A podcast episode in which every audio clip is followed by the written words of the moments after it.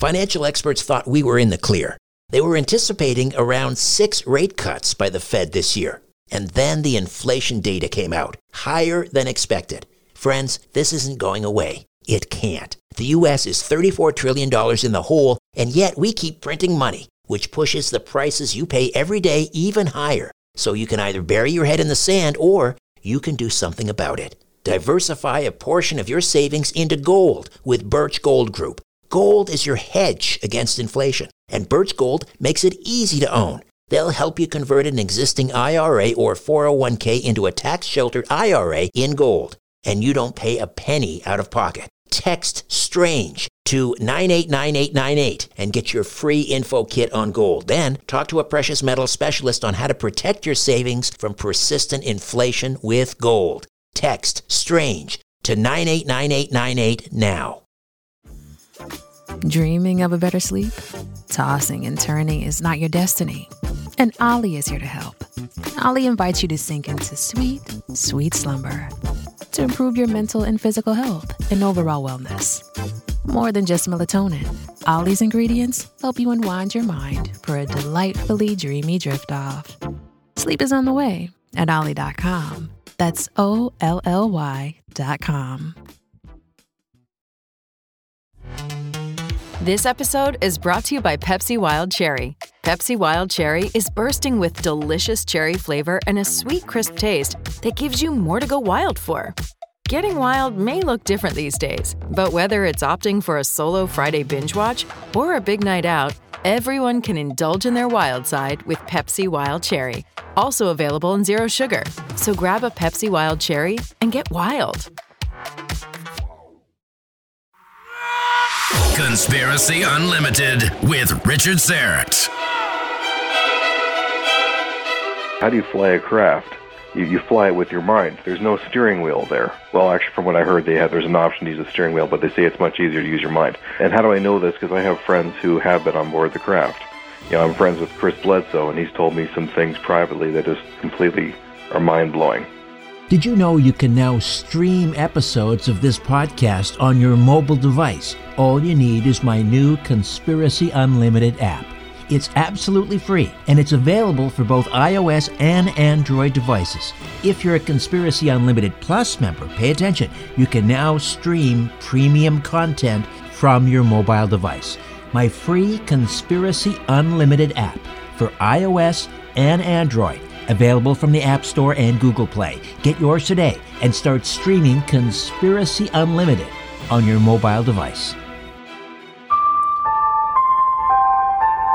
Conspiracy Unlimited with Richard Syrett. Pursuing the truth wherever it leads. Exposing evil and corruption and the secret machinations of powerful elites. Revealing the high strangeness beneath the surface of our supposed reality. Coming to you from his studio beneath the stairs, here's Richard Syrett.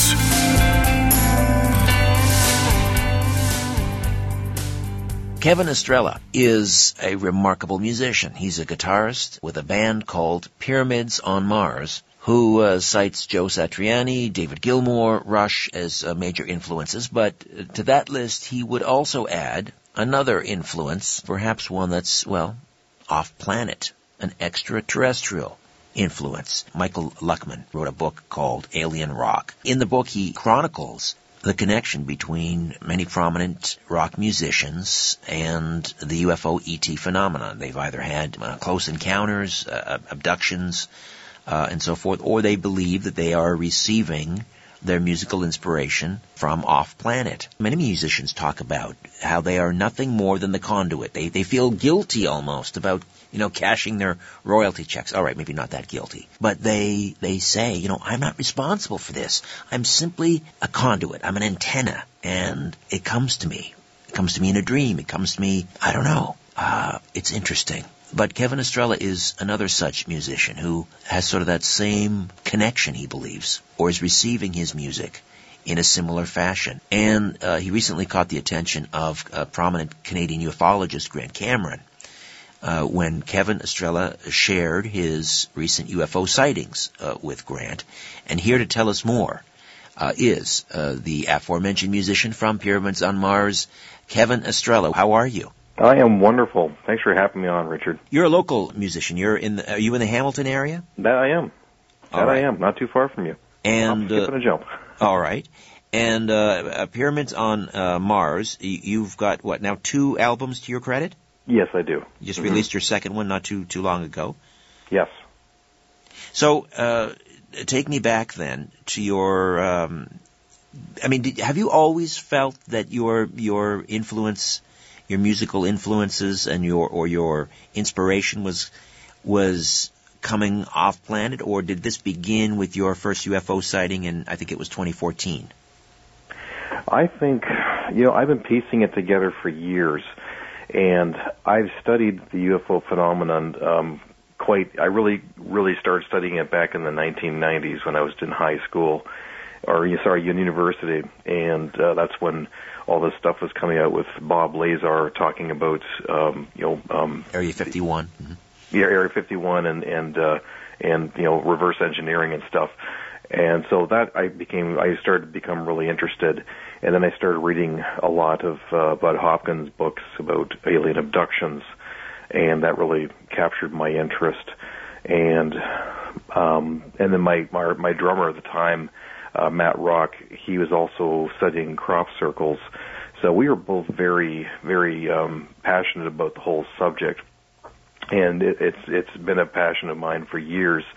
So when I created Pyramids on Mars back in two thousand eleven, my intention was to um, to marry my love of instrumental rock, and also to use it as a catalyst to um, educate people in regards to the real alien presence on our planet, and um, and and do it in a in a non-threatening way, but an inspirational way through music.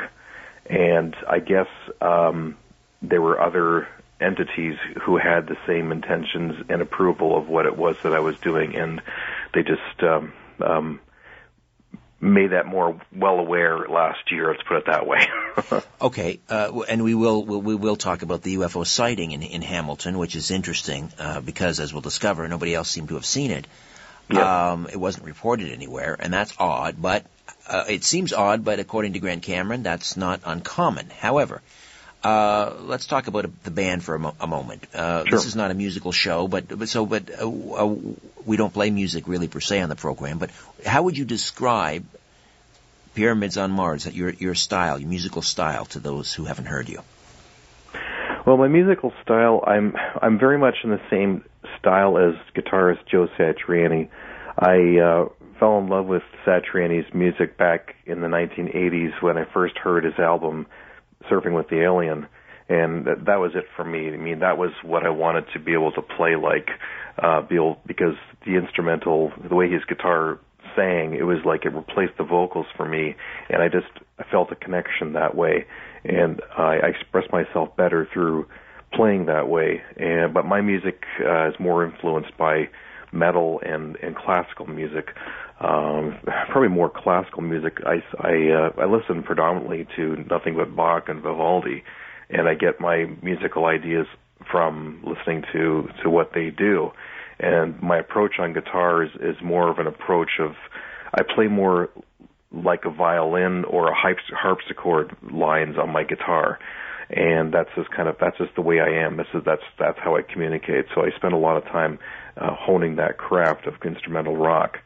Um, so, um, yeah, and, you know, the best place to hear my music is on my website at w w w dot pyramids on mars dot com, and you can hear both my albums on that. Now, Ian, I don't know, Ian in the other room, I don't know if you're able to, uh, uh, could we play a, a sample of that on the air a little bit later in the hour?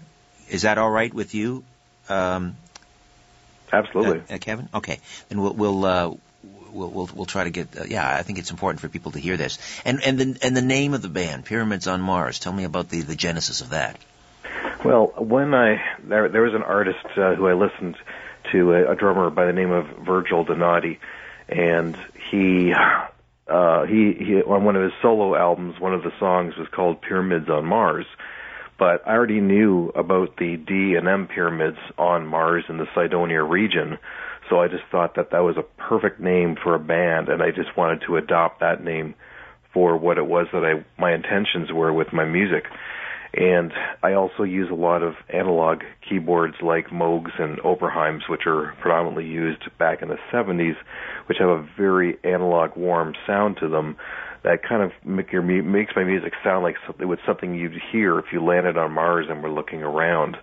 So my music, you know, is, is intentional to try and take you places um, that are off off world, so to speak. And and how how does this? You know, I'm always fascinated to hear. I remember an interview with, uh, Bob Dylan gave on, on sixty minutes, um, oh, about ten years ago, uh, describing, you know, where these songs come from. And I've heard McCartney talk about it in a similar fashion. Uh, I'd like to hear your thoughts on, on where you feel, uh, you know, these compositions come to you from. Well, it's a, it's a, it's a good question, because I started to really start to piece things together when I met Grant Cameron this year and, and saw his presentations on, on musicians who have had extraterrestrial contact and how they also get a lot of downloads of music, uh, or get their inspiration from, uh, feels like they're almost like a medium or a conduit. And I started to realize a lot more and more that that's really a lot of how my music is written, because most of the time I don't feel like I'm even really writing the music. When I'm when I'm channeled into the music, it, it has to come from a very deep place inside me. And uh, I reached a point of, like, we'll call it nirvana, musical enlightenment, like Zen Buddhism, a moment back in, in when I was in university listening to Jimi Hendrix. And it was, I remember the exact moment when I when I reached a state of new consciousness, and it was listening to um, live Jimi Hendrix live at Monterey, and it was the song "Foxy Lady" when the, when the guitar solo kicked in, and I was just air guitaring at that time, and, and I was filled with so much energy and passion that my my head actually just feel like it expanded and was outside of my own head, and I was like part of the universe.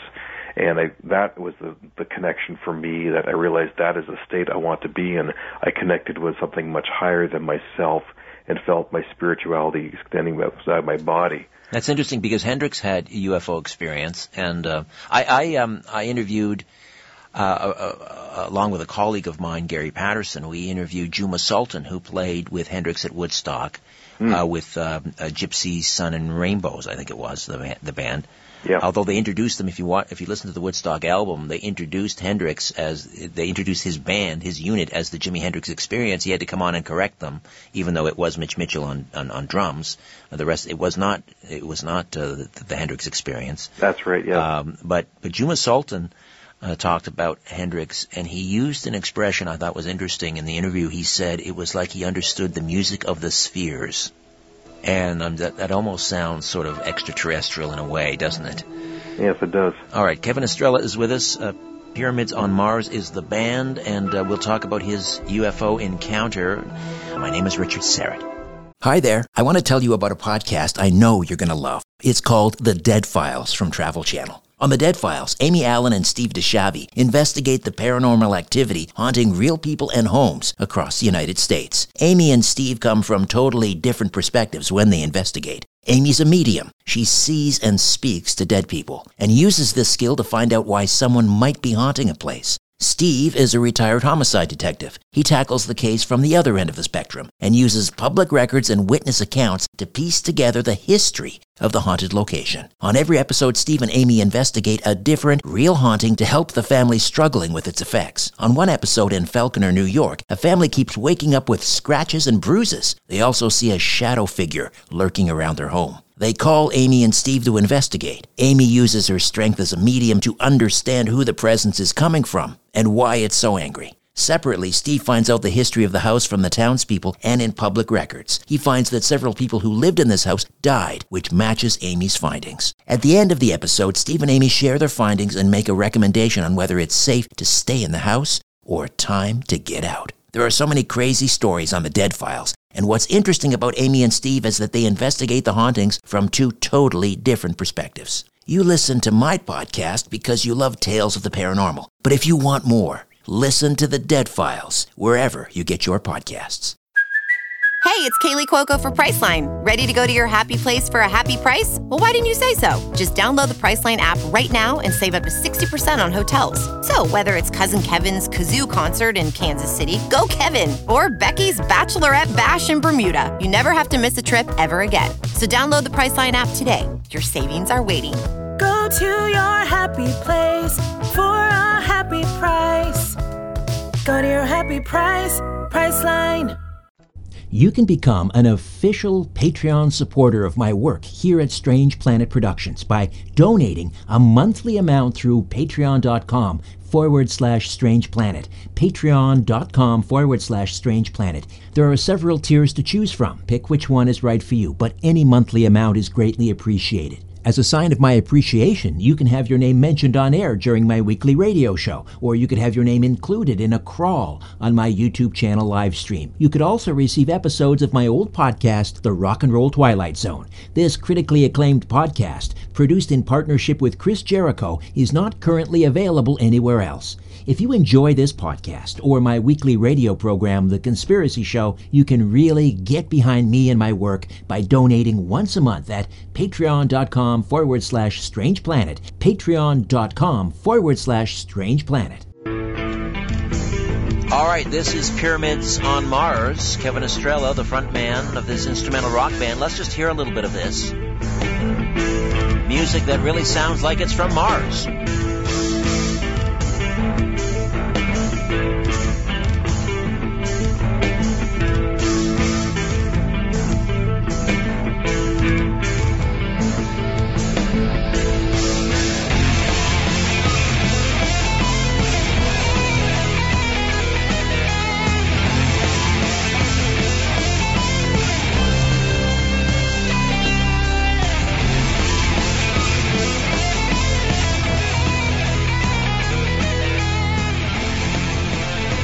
Very nice.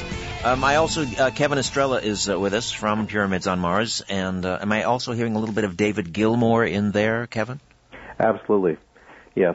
Um, the, my top three guitar influences would be Jimi Hendrix, David Gilmour, and Joe Satriani. And as far as who's on the top, it's it always kind of gets mixed around. But David Gilmour is absolutely uh, one of my biggest influences for sure. Mm-hmm. All right. Uh, now, I'm just, I'm trying to remember um, Michael Luckman's uh, book, Alien Rock. Yeah. And uh, I'm no doubt you're familiar with the book. You've probably uh, digested it, I'm guessing. Yes, I have, yeah. All right. Was Gilmour mentioned in there? Did Dave, uh, David Gilmour ever ha- have a, um, a, a an encounter, a U F O encounter? Do you remember? You remember? I didn't see with David Gilmour. I know he, they talked. They, they focused a lot on on on Elvis.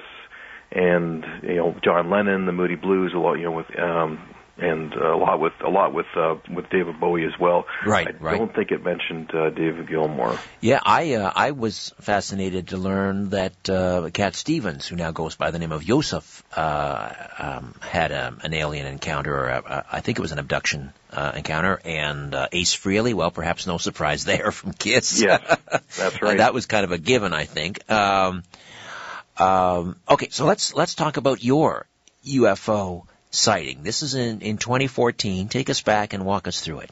Sure. You know, as I said, um, you know, I've always I've I, I've met six people in my lifetime who were direct experiencers, um, including my drummer actually. Sorry, excuse me, my drummer Matt, who when, when we when we broke up our first band, I mean, he's he's had four, he's seen four craft. And he, you know, he's always been studying crop circles. He he, dropped, he quit the band to study crop circles full time. So I, I was kind of jealous that, you know, I was like, okay, he's had an experience. How come I haven't? And then it actually happened last year, and it uh, completely changed my life, and it changed the way I looked. I really look at the universe, because what I saw, it took me six months to piece together to really understand what it was I was looking at because of the way it looked. And this thing came right across my backyard. It was only like a, you know, less than fifteen hundred feet away. This is August so, of, of twenty fourteen, evening, ten thirty? That's right. It was, it was August twenty-first, twenty fourteen, at ten thirty p.m. over so, Hamilton. So here I am. Um, and it's um, I, I step on onto my deck, and it was a very clear night. There's not a, not a sky, you know, not a star in the sky. And from um, my right hand side, my neighbor, they have this big tree, and this object all of a sudden, within five seconds of me stepping on my deck, this object appeared to come from behind the tree. And at first, I thought it was a meteor, because it was orange and red, and it looked like it had this stuff streaming off the top of it and out the, you know, along the bottom of it and out the back, like almost like it was like on fire, like like mist or or flames or something. I didn't know what the heck it was. But then when it finally came full into full view, I realized that it wasn't a meteor at all, because it was moving way too slow for a meteor. It was moving maybe the speed of a of an airplane or a helicopter. And we live in um, in Hamilton. We I, we live uh, the airport's not too far from where we are, so there's air, you know there's, there's aircraft activity, but this was definitely not a plane, because it was very close to to me. It was only maybe twelve to fifteen hundred feet above the ground and maybe about the same distance away, and it moved from the right to the left. And what what I finally realized, what I was looking at, it was. Well, it was disc-shaped. That was the first thing that caught my mind. It was clearly, clearly disc-shaped, like looking at the side, the side view of it. So it was, it was aerodynamic along the top and the bottom, completely, completely, you know, um, aerodynamic, and maybe forty or fifty feet in diameter. Now, uh, what I finally realized six months later, what gave it that look to make it look like it was on fire, was that this object was actually covered in plasma. So it definitely had a, a, a, a sharp, you know, like I could see the edge of the, of the craft, but, but this, this plasma was streaming along the top of it and along the bottom of it and, and, and streaming out the back of it, like almost leaving a trail. And how do you and know it was plasma? Definitely plasma. Why? Why do you believe plasma? Because, because uh, when I finally saw, you know, I actually was looking at pictures of the sun and seeing stuff streaming off the sun. And that's all of a sudden when I realized how it was behaving, that I realized that this craft was covered in plasma. And that was also confirmed by MUFON, who did the, did, did, when I filed a report, they did the full reporting uh, or investigation of it. And when they asked me certain questions about it, the way it looked, and then how it looked when it moved away from me, they confirmed that, yes, it was covered, it was an object that was covered in plasma, and the way I described it, it was, it was, it actually made sense that I was looking at a physical object that was covered in plasma. Right. Because the other thing that, that it, it changed it, the way it looked as was, it started to move away from me. Because it moved from the, um, from the right side of my backyard to the left, and as it was moving, it was moving away. And as its tail got more towards me, the object itself started to appear darker and darker in appearance to make it look like that. And I realized that the, the light source was actually not even coming from the craft at all. It was completely black. But what was happening was as it was moving away, it had more of this whitish vortex, like umbrella thing that was kind of swirling around the front of it and kind of covering the whole thing. And I was thinking, was that the thing that was making it look like it was on fire?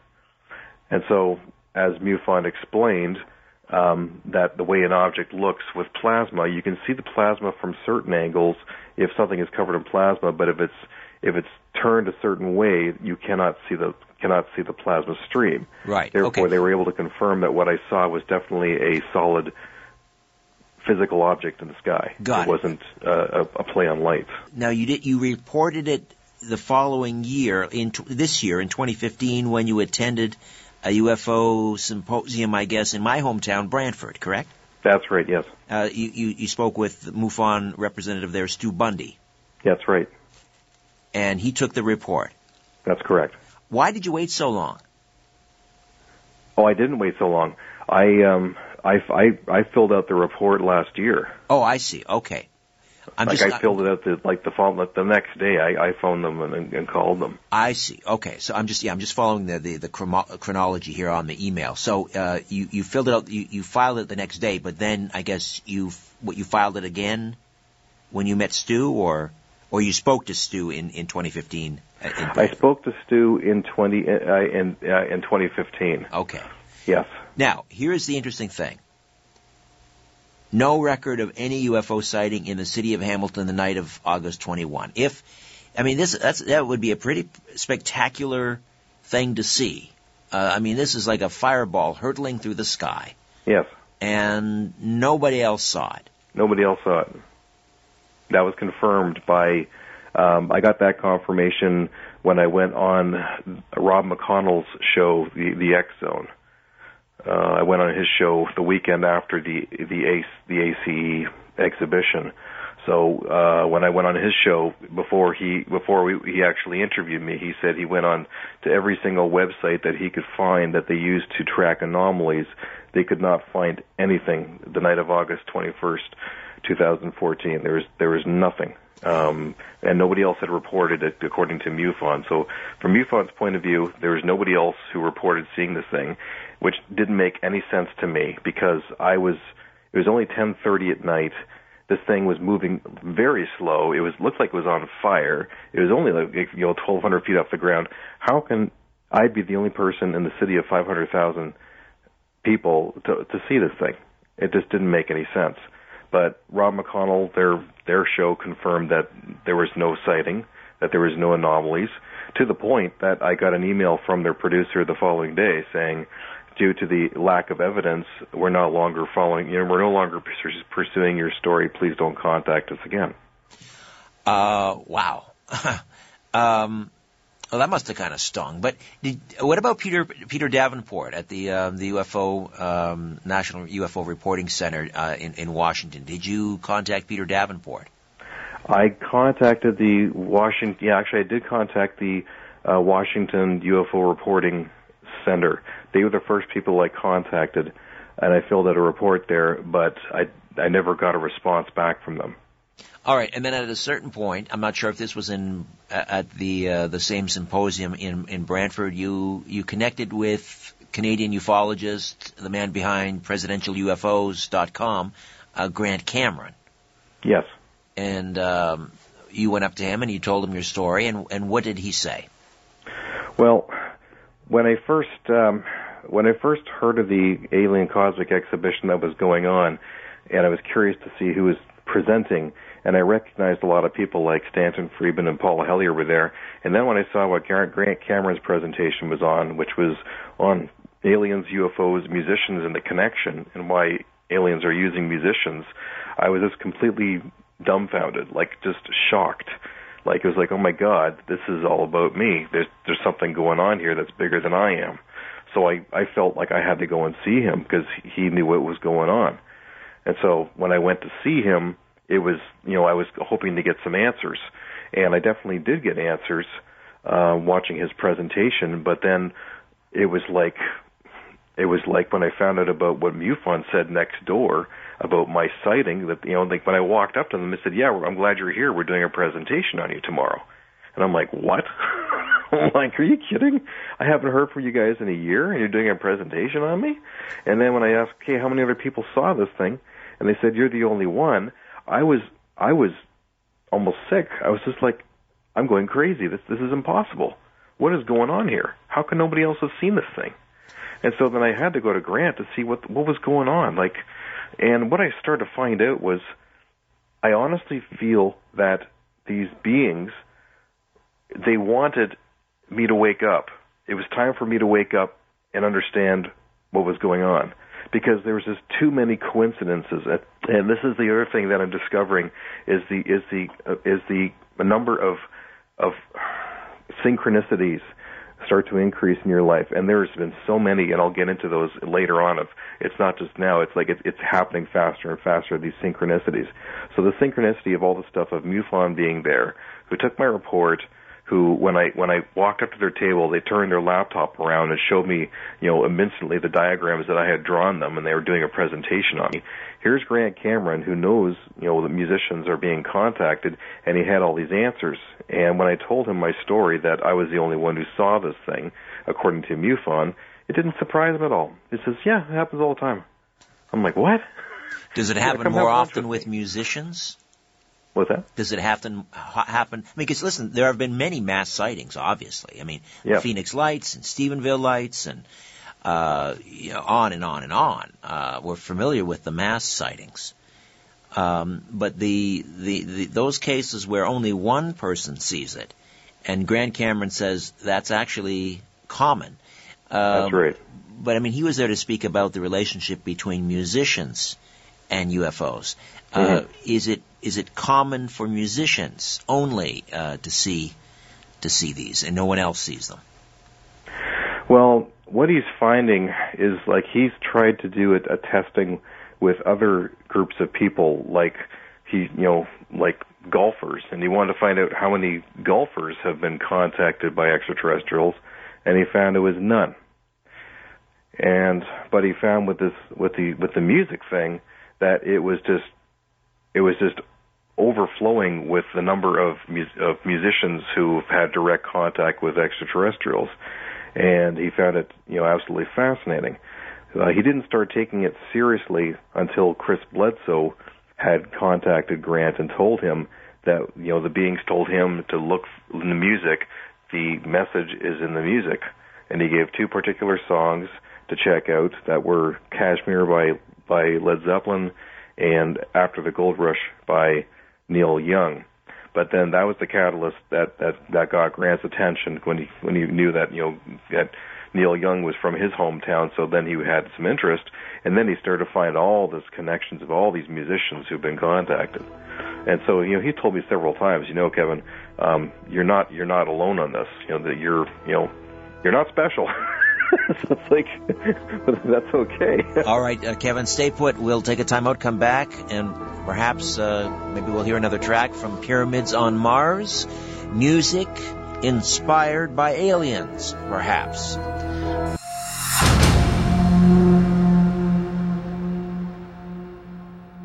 The highly anticipated second season of the hit podcast Proof is finally here. Proof is an investigative true crime podcast co-hosted by Susan Simpson of Undisclosed and Jacinda Davis of Evil Lives Here. Proof made headlines for its first season in twenty twenty-two after proving the innocence of two Georgia men serving life sentences for murdering their friend Brian Bowling when they were just seventeen years old. twenty-five years later, on December eighth, twenty twenty-two, both men were finally freed based on evidence unearthed by Proof. In the second season of Proof, Murder at the Warehouse, Susan and Jacinda are on the case again, this time traveling the streets of Manteca, California, to uncover who really murdered eighteen-year-old Rene Ramos. On June the fifth, two thousand, Ramos's body was found buried under a pile of debris inside the shell of a new Home Depot building. Despite tips hinting at alternate suspects, tips that were ignored until now, Renee's boyfriend, eighteen-year-old skateboarder Jake Silva, and Ty Lopez, the thirty-three-year-old uncle of one of Jake's close friends, were arrested and convicted of her murder. Fans of true crime and investigative series won't want to miss this riveting new season. Follow the case as Susan and Jacinda uncover long-overlooked evidence about what really happened to Renee by listening to Proof, Murder at the Warehouse, wherever you get your podcast. I'm Samantha Cole, host of the new season of Understood, the Pornhub Empire. Over the course of four episodes, I'll tell you how a horny YouTube knockoff in Canada came to dominate the porn world, only to shatter their cheeky reputation in a massive scandal. The Pornhub Empire is a new season of Understood from the C B C. Available now wherever you get your podcasts. C sixty Evo delivers the miracle molecule, E S S sixty. It's pure carbon sixty. Why not love your body and share C sixty Evo with those you love? E S S sixty from C sixty Evo is a mega antioxidant for increased strength, endurance, flexibility, and a deeper sleep. It's great for pets too. I take a tablespoon every day, and so does the mighty Aphrodite. We're both sleeping better than we have in years, and during the day, we have such tremendous energy and vitality. We're both pain-free. In a landmark peer-reviewed animal study in Paris, France, rats fed E S S sixty lived twice their normal lifespan. Go to c sixty evo dot com slash Richard hyphen Syrett or click on the C sixty Evo link in the episode notes. Use the code E V R S at checkout and save ten percent. E S S sixty from C sixty Evo. Order your miracle in a bottle today. As you're staring up at the night sky, ever wonder who's staring back? No. Me either. But I guess you better say it because of Richard, you know, he's all wrapped up in this stuff. Conspiracy Unlimited with Richard Syrett.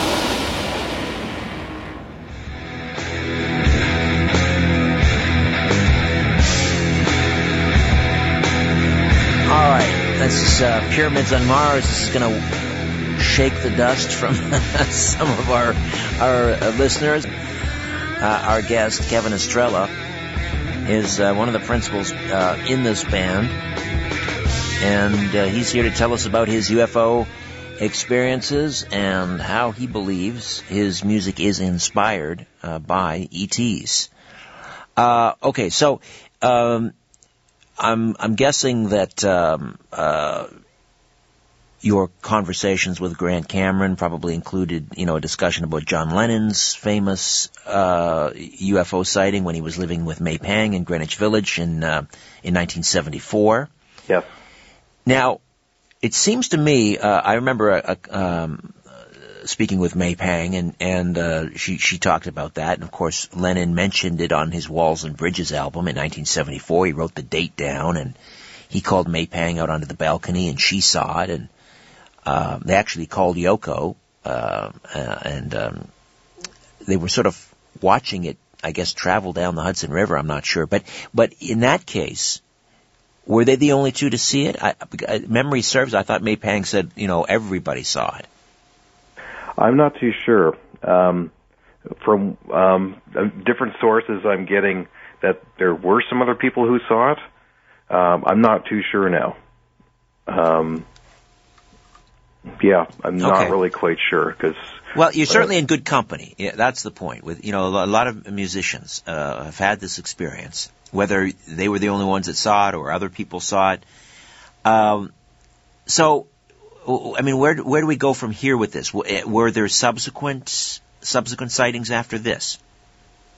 For me, there was not a subsequent sighting, but um, I did have. That wasn't the first time that something has happened to me. Uh, I had a sighting back in two thousand.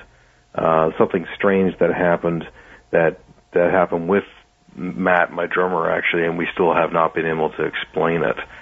Um, And what happened was we were up in Huntsville uh, at my my uh, our, our singer's cottage, and we went down to the lake to go for a swim. And it was like a you know perfect you know cloudless night, full moon, and um, it was Matt and I were in the water looking up and you know admiring the stars.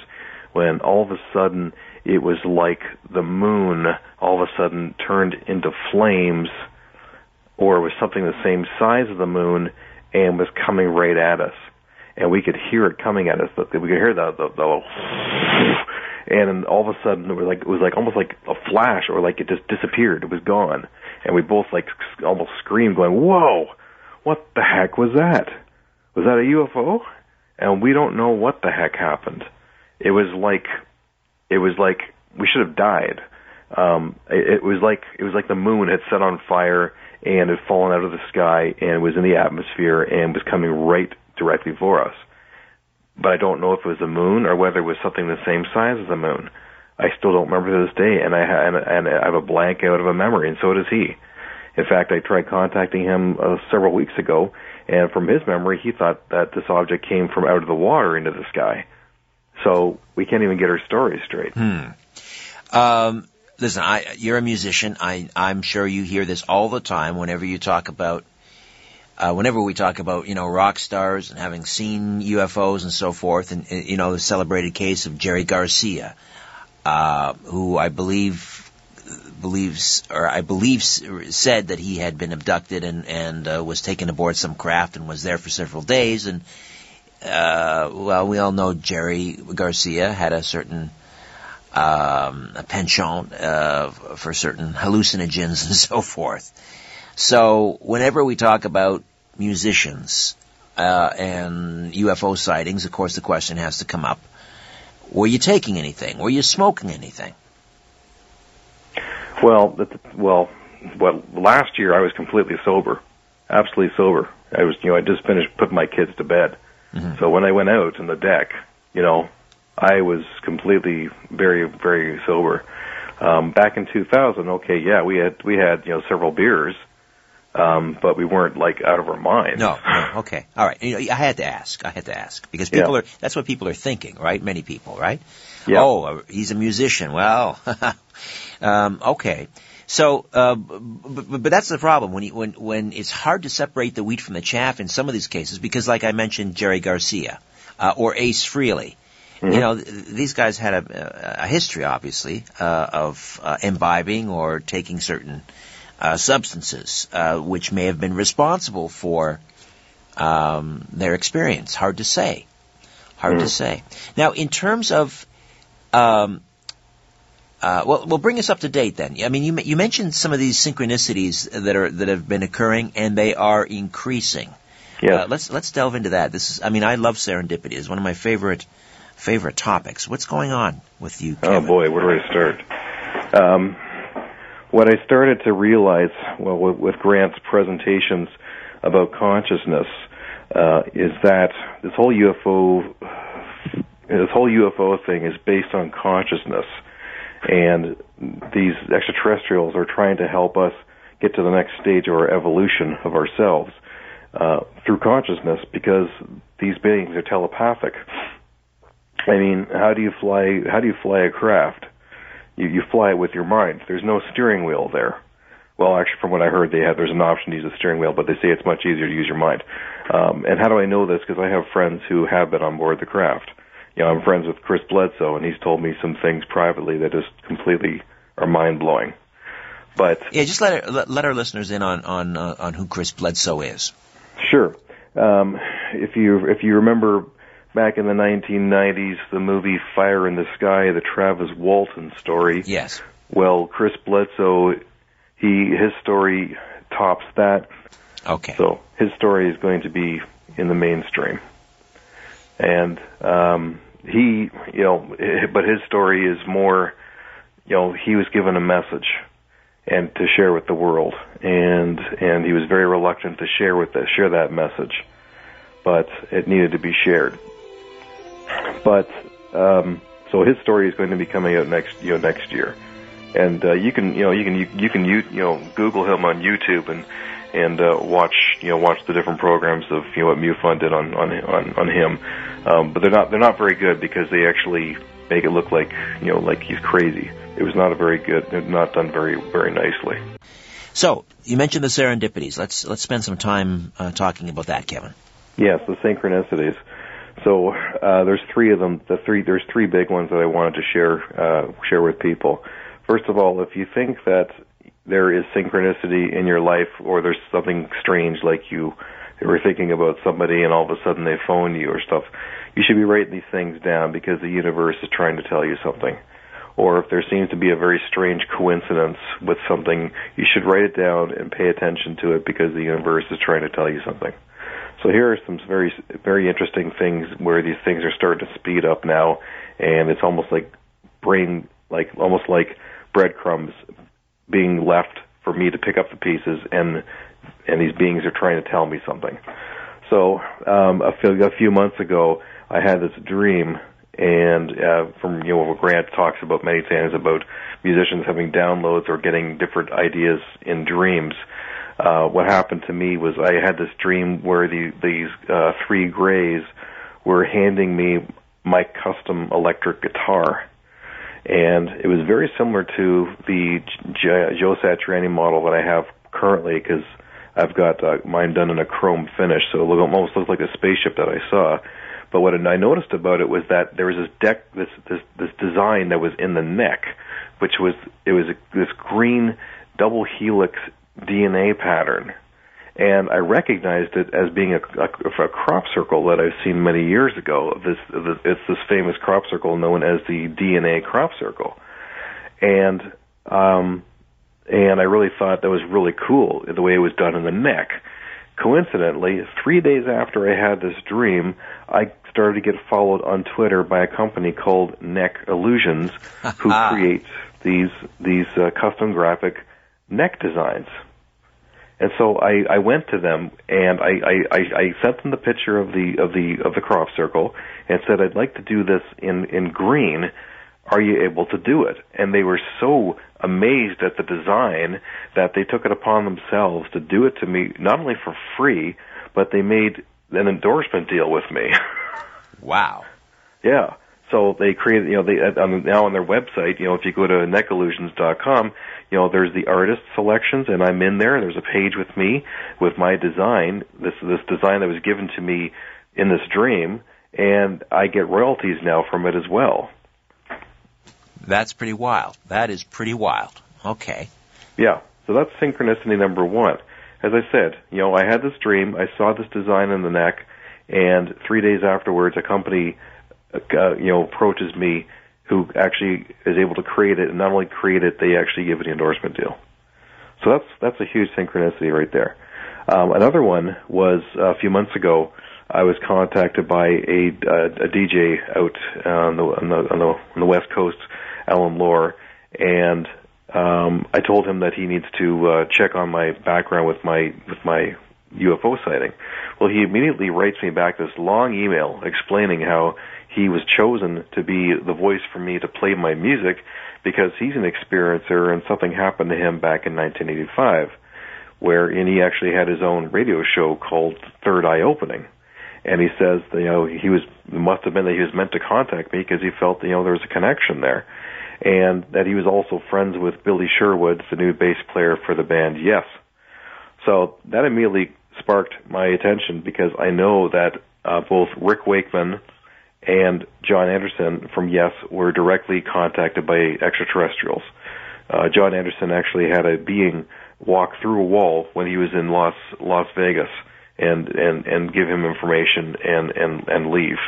So I knew that um, it was, you know, they were they were definitely experiencers. So I say to Alan, you know, is there any way for me you to be able to get me in contact with Jon Anderson?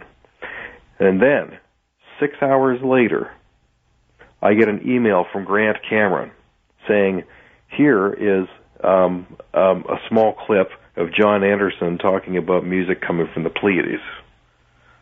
So I'm like, This is like, this is just too weird. This is really weird. And I contact Grant and I said, do you realize what just happened here? And I tell you what, you know, and I explained to him, and he was even freaked out. He says, you have to contact Susan Chancellor because she just interviewed Jon Anderson, you know, last year, and she can get you in touch with him. Because I think what the universe is trying to tell me is that it's important for Jon Anderson to hear my music, for me to get in contact with him. So I eventually was able to do that, and I've sent a huge, long email introductory to, to Jon Anderson. So, you know, have you heard I'm back? Trying to, trying to listen to what's going on, what the universe is trying to tell me. Have you heard back from Jon Anderson? Not yet. Hmm. Not yet. But I'm very curious.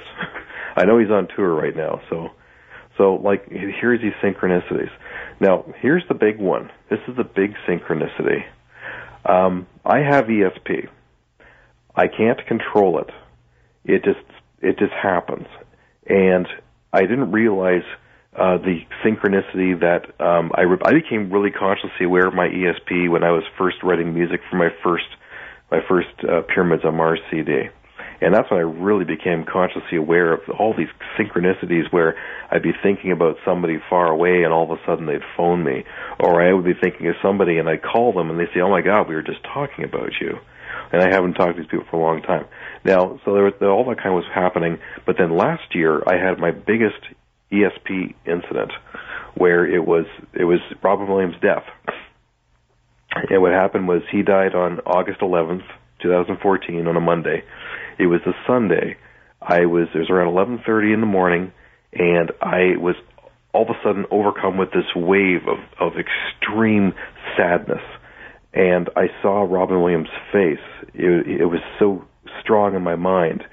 And it was the ending of the movie Bicentennial Man, where he plays an android who lives for two hundred fifty years, and he decides he wants to die because he's tired of outliving his, his loved ones.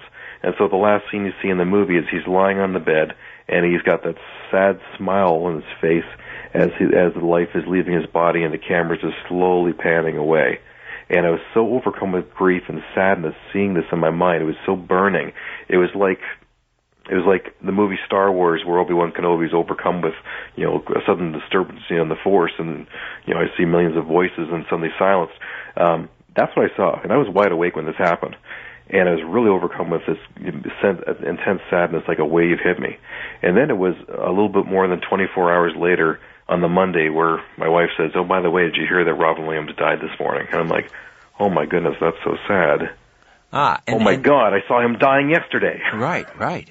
And, and but why do you attribute that uh, to the? Why would I attribute that to no? Why do you attribute that that that um, E S P uh, to your E T experience, or do you? Your U F O because experience? My U F O experience happened exactly ten days after that. Ah, ten days after. So exactly ten days after that. And so, do you think that this psychic ability uh, comes from uh, aliens? Aliens are psychic. The aliens are psychic. They they always have been. They're tele they're they're telepathic. They they know what we think. They're they're always there. Um, they're they're they're connected to us. We're connected to them. The whole universe is is one is one is one consciousness. And this is the other thing that, I, that, I've, I, that I'm discovering that I feel through my music is because when I write music, I, I don't I don't I don't get it until I'm actually channeled, until I feel like I'm connected to something else that's not me. Because most of the time when I'm writing my music, I'm not really writing it. It's, I feel like I just feel like um, an artist who's been given a blank canvas with a black outline, and I'm just there like you know like color by numbers, where you know you know you know four is red and and three is blue, and, and you know two is yellow, and all of a sudden, oh, you know the, the song is done. I you know I just feel like you know like I'm an automatic pilot, but it, it's all it all stems through um, my through through through passion, through through the you know the music, becoming one with the music, and just feeling the you know the emotion, and it's driven by the emotion of the music. All right, so what do you think there? Their uh, plans are for for you and your band, uh, Pyramids on Mars? Do they have? Do you think there is kind of a, an end game here? I, I believe that the end game is they want me to continue to to raise consciousness and to you know um, use my music as a vehicle to to um, to spread the word, basically, um, to continue to write and to continue to tap into the the. universal consciousness and let the music flow through there and become a higher energy source and uh, and and spread the word that you know that they are here and they are trying to help us to to reach a new state of evolution. And I think that's also the other message behind the neck design, the D N A sequence, because I, I talked to uh, Patty Patty Greer, who's a, a crop circle um specialist. Yep, she's been on the show a number of times. Yes. Yes, and so I sent her the D N A thing, and I asked her, what does it mean? And she says she thinks it's like she thinks it's symbolic of our of our next state of evolution. The the D N A. The D N A. Our D N A yeah, is evolving. The D N A, the D N A crop circle thing that I saw. That's that's her interpretation of it. Hmm. You ever thought about performing inside a crop circle? That might be interesting. Oh yeah. That'd be amazing. I, then I'd probably really tap into it. Uh, I mean, and you wouldn't necessarily even have to go to like Hampton in England. Uh, in, in Georgetown, are you familiar with the crop circles? Not too far from here in Georgetown. Yes, actually, yes. I, I was in a crop circle in Georgetown. There you go. the uh, the synchronicities continue. So, yeah, maybe you should think about actually recording. I, I don't know if that's possible. Could you record an album inside a crop circle? I can definitely record bed tracks for sure. Mm. So what's yeah. next? Uh, uh, tell us where where are you where are you performing and, and where can people see you? Well, um, I don't have any, any shows lined up right now, but I will be. You know, um, I'm trying to get into some festivals for next year, and right now I'm I'm releasing. You know, I plan on releasing some some uh, uh, videos to go along with my C D. For next year, and I'm actually I'm working on creating guitar lessons, uh, online videos uh, for, uh, uh, for guitar instructional. Oh, very cool! So I've got a whole bunch of things that are going on. Plus, you know, I'm always I'm always on the radio. I'm always doing radio shows, and you know, doing more more magazine reviews. Um, I'm about to hit forty thousand Twitter followers at the end of this month. I get about five thousand new uh, a month. So you know, Pyramids on Mars is, is blowing up and going, you know, going big. Excellent. And and, and the other members of the band. I mean, uh, I think you mentioned the drummer is an experiencer. What about the other members? Are they along for the ride, or do they are they also experiencers? My brother plays bass, and he is um, a, a, a complete agnostic who doesn't believe in, in U F Os at all. um, he's completely opposite for me, so it's it's very difficult for a, you know I, I for me to talk about. I can't talk to him about these things because he just you know he's of the mindset of he doesn't believe anything. He doesn't believe anything. Interesting. No. All right. Well. Uh, a real pleasure meeting you, uh, Kevin. Thanks for reaching out, and I'm glad we had this conversation. I enjoyed it. Oh, thank you. I'm glad to be here, Richard. Give us a website. There's so much, there's so much to talk about, you know, and so much more that, you know, of what I've learned from, you know, people that I've spoken to. Um, but, you know, we've covered a lot of a lot of bases in regards to musicians, and uh, you know, there's many of us who were contactees. Uh, give us a website. w w w dot pyramids on mars dot com. All right. Again, a real pleasure. Thank you, Kevin. Thank you. A new Conspiracy Unlimited with Richard Syrett drops every Monday, Wednesday, and Friday at conspiracy unlimited podcast dot com. Blow your mind.